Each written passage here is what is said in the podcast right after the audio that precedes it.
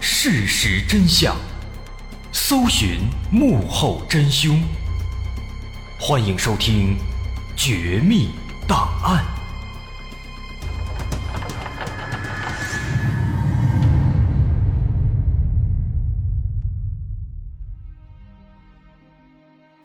还原事实，探索真相。欢迎继续关注《绝密档案》，我是大碗。在之前，咱们介绍了北森提奈岛上的森提奈人，他们性格执拗，对外来访客非常不友好，招呼还没打呢，直接就万箭齐发，这导致很多不明所以的登岛者死的死，伤的伤。但是实际上啊，其实并不是每一次跟他们的接触都是如此惨烈的，在历史上还真就有一次比较和谐的接触，在一九九一年。英国政府曾派出一队人马前往北森提奈岛。幸运的是啊，当时森提奈人在没有装备武器的情况下，竟然迎接了这艘来访的小船。不过呢，仍然可以看出来，他们不想跟现代人接触，他们纯粹的是看上了船上的各种食物。当人们把那些椰子一个一个的扔到海里时，这些原始人就会一个一个的游过来。抱住椰子，然后再游回去。虽然同样是拿了食物就走，但这已经是历史上最了不起的一次接触了，因为这一次没有武器，没有造成任何的人员伤亡。其实，如果每一次都能这样，按照这样发展下去，这些原始人迟早有一天会彻底对我们不设防备，然后大家其乐融融的在一起生活。但是，不知道什么原因。印度政府却偏偏选择了放弃和他们沟通。一九九六年，印度政府发布了一道禁令，所有人都不得擅自靠近北森提奈岛，小岛周围五公里的海域都被划分为禁区，日夜有海军监视，连渔船都不能靠近。从那以后，人们对神秘的北森提奈岛基本就没有任何的接触了。可见。正是因为森提奈人长时间的顽强抵抗，才为自己赢得了安宁的机会。这也让我们现代人有足够的时间去思考一个新的问题：我们现代文明应不应该主动去接触原始文明呢？从目前的状况来看，和现代文明接触对这些原始部落其实并不一定是好事。我们刚说了安达曼群岛。安达曼群岛上的其他土著部落，其实就是一个典型的案例。在19世纪以前，北森提奈岛所属的安达曼群岛上还有许多其他的土著部落，比如前面咱们多次提到的安达曼人，此外还有加拉瓦人以及昂格人。随着殖民运动的发展，英国殖民者率先接触了安达曼人，而安达曼人。很快就因此死于各种流行性疾病，这原因咱们前面也说过了。他们原本有五千人口，但截至二零一零年只剩下了五十二人，而就这五十二人，还被印度给收编了。他们被迫过上了印度人的生活，大多数只会讲印度语。他还不算是最惨的，最惨的应该是加拉瓦人。这个加拉瓦人。虽然说印度政府给他们设置了保护区，但是这个情况反而让他们的环境变得更加糟糕了。其主要原因还是当地政府以及警方的玩忽职守、贪污贿赂。那当地警方呢，他们不好好看着，只要给一点小费，他们就打开大门让其他人进去，所以几乎每一天都会有数百名游客进入保护区。堂堂的保护区就这样变成旅游景区了。在这里，原始部落成了参观对象，加拉瓦人几乎就成了动物园里面的动物。收了钱以后，当地警察会让这些加拉瓦人唱歌跳舞，一些加拉瓦女性甚至被迫还要提供色情表演，而游客们则会给他们食物作为打赏。时间一长。因为游客的频繁造访，加拉瓦人学会了非常多的坏习惯，比如抽烟、嚼槟榔，甚至连喝酒都学会了。从这些情况看来，北森提奈岛可以说确实是被保护的最好的一片净土了。那做出最大功劳的当然是森提奈人自己，他们一致对外，万箭齐发，不光保全了自己宁静的生活，也为历史人类学家提供了绝佳的研究场所。可以说，他们也维护了全人类的利益。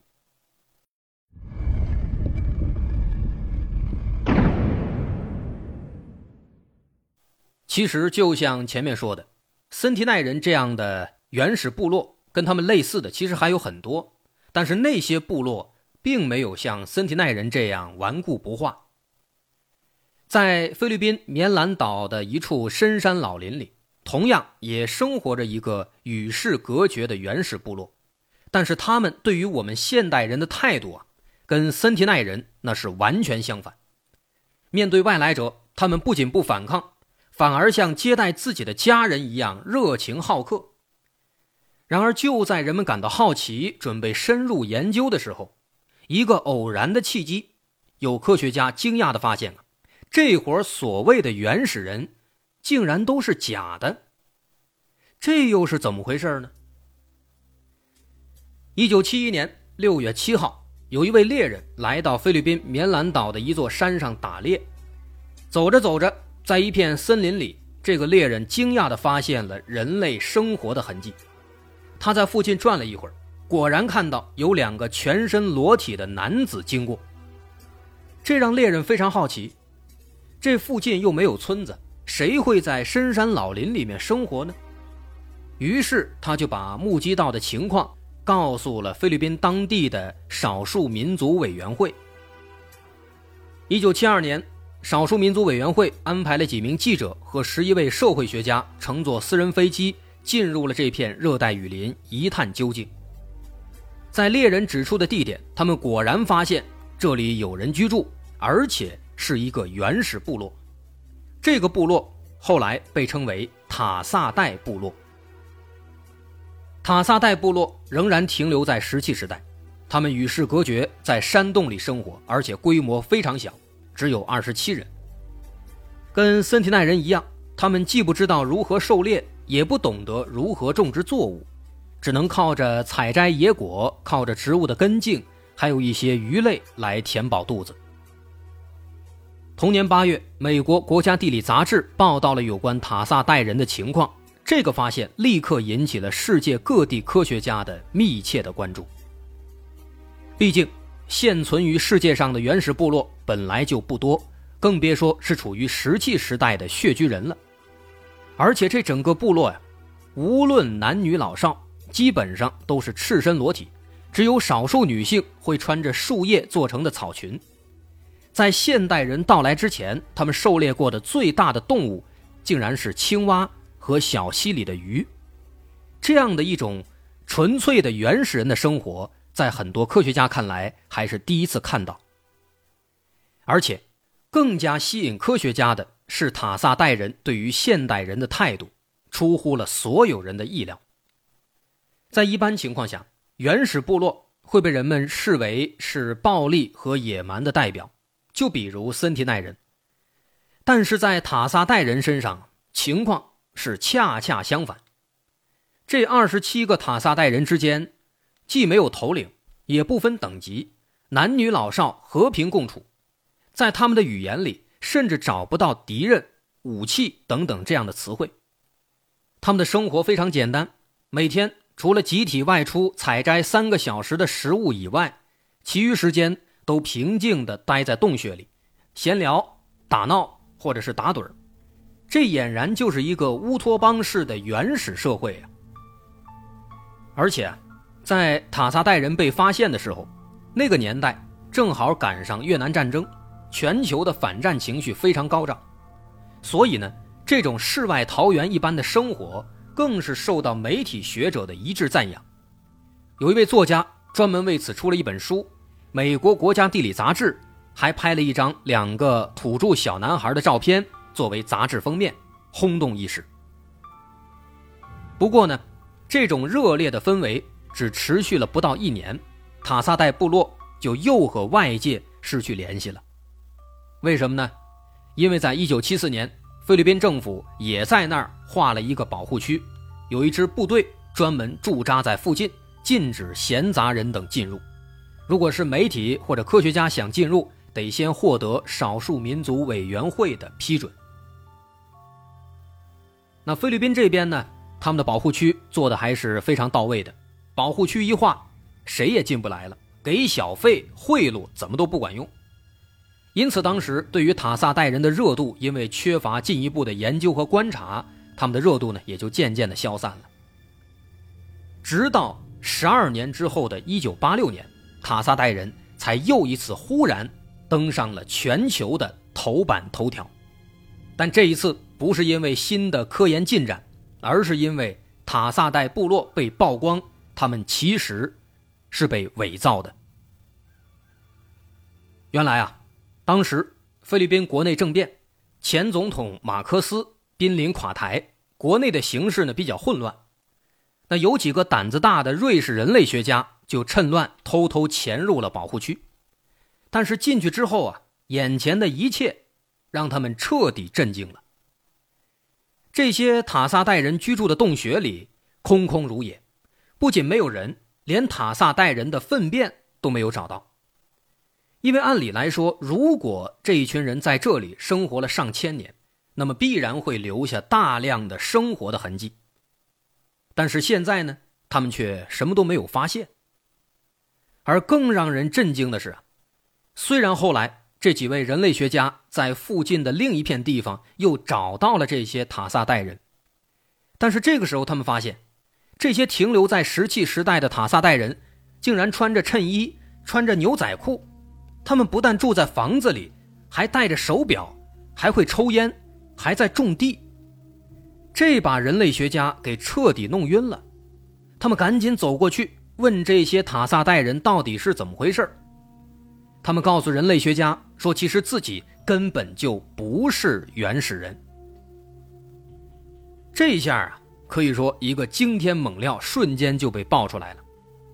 他们说。其实是少数民族委员会的主席叫伊利扎德，要求他们住在山洞里，假冒塔萨代原始部落的。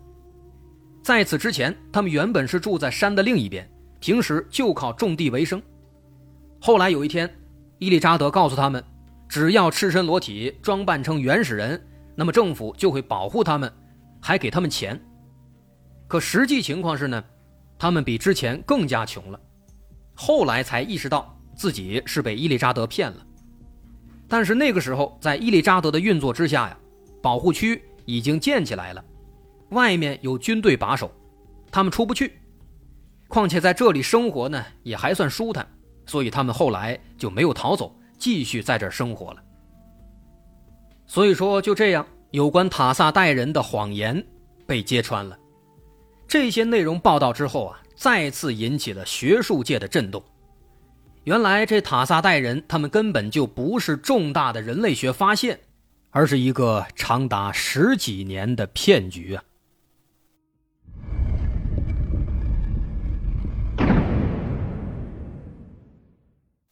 其实早在被曝光之前，就已经有人怀疑过塔萨代人的真假了。早在当年刚刚报道的时候。就有一些营养学家分析，说如果这些塔萨代人他们仅仅靠着之前说的那些野果子呀、小鱼小虾呀，如果他们靠这些来生存的话，那他们早就该饿死了。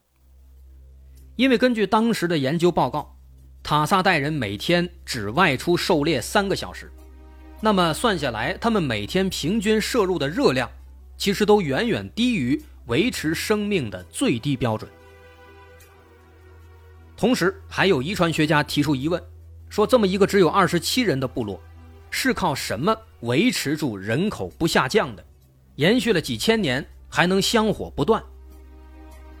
因为一般来说呢，如果人口数量不足的话，随便一个疾病爆发，或者是近亲繁殖出现的这些遗留问题，就足以让整个部落灭亡。但是，塔萨代部落在一九七一年。就已经接触了现代文明，他竟然没有爆发任何疾病，这个情况跟刚才说的一出岛就因病死亡的森提奈人那是完全不一样，这显然是非常不合常理的，除此之外，最奇怪的还要说塔萨代部落的文化。跟其他的原始部落不同，他们没有仪式，没有宗教，没有民间传说，没有酋长，没有巫师，等等等等，有关信仰、有关文化的，他们一概没有。那这就太奇怪了。原始人对世界的认知是极为有限的，对于一些他们不能理解的事情，只能以鬼神来解释，所以他们必须要信一点什么。但是呢，他们连民间传说都没有，这不反常吗？这太反常了。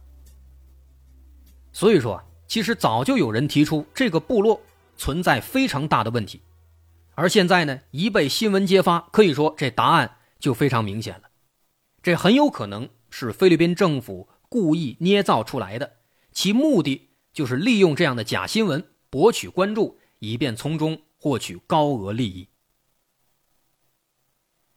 那么这件事的幕后主使是谁呢？就是之前提到的那位伊利扎德少数民族委员会的主席。当年呢，其实是菲律宾国家广播公司他们最先出了坏主意，他们想拍一个假的。塔萨代人的纪录片，于是就给了伊利扎德四十万比索的这个贿赂，想让他用这些钱帮他们去拍这个片子。因为这个伊利扎德他是很有权力的，负责看守的那个部队就是他的人，没有他的命令谁也进不来，很厉害。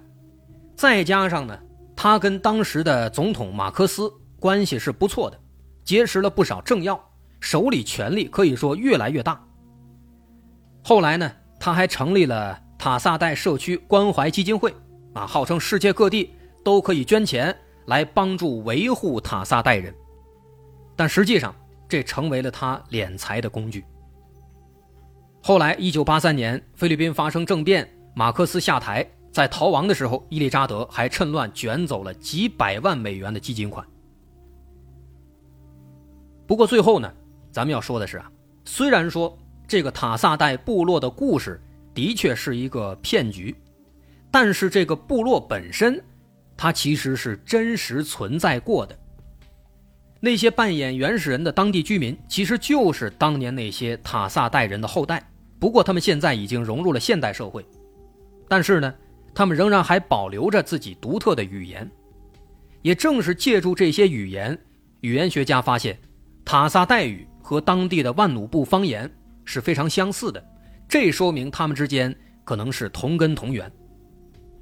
而根据对他们的语言数据以及生活方式的研究，科学家最终推测，那个塔萨代人他们大概是在一百五十年前开始融入现代社会的，这其实就是一个比较近的时间了。所以说呢，塔萨代人他们并不属于石器时代，但他们之前的确是一个独特的与世隔绝的部落。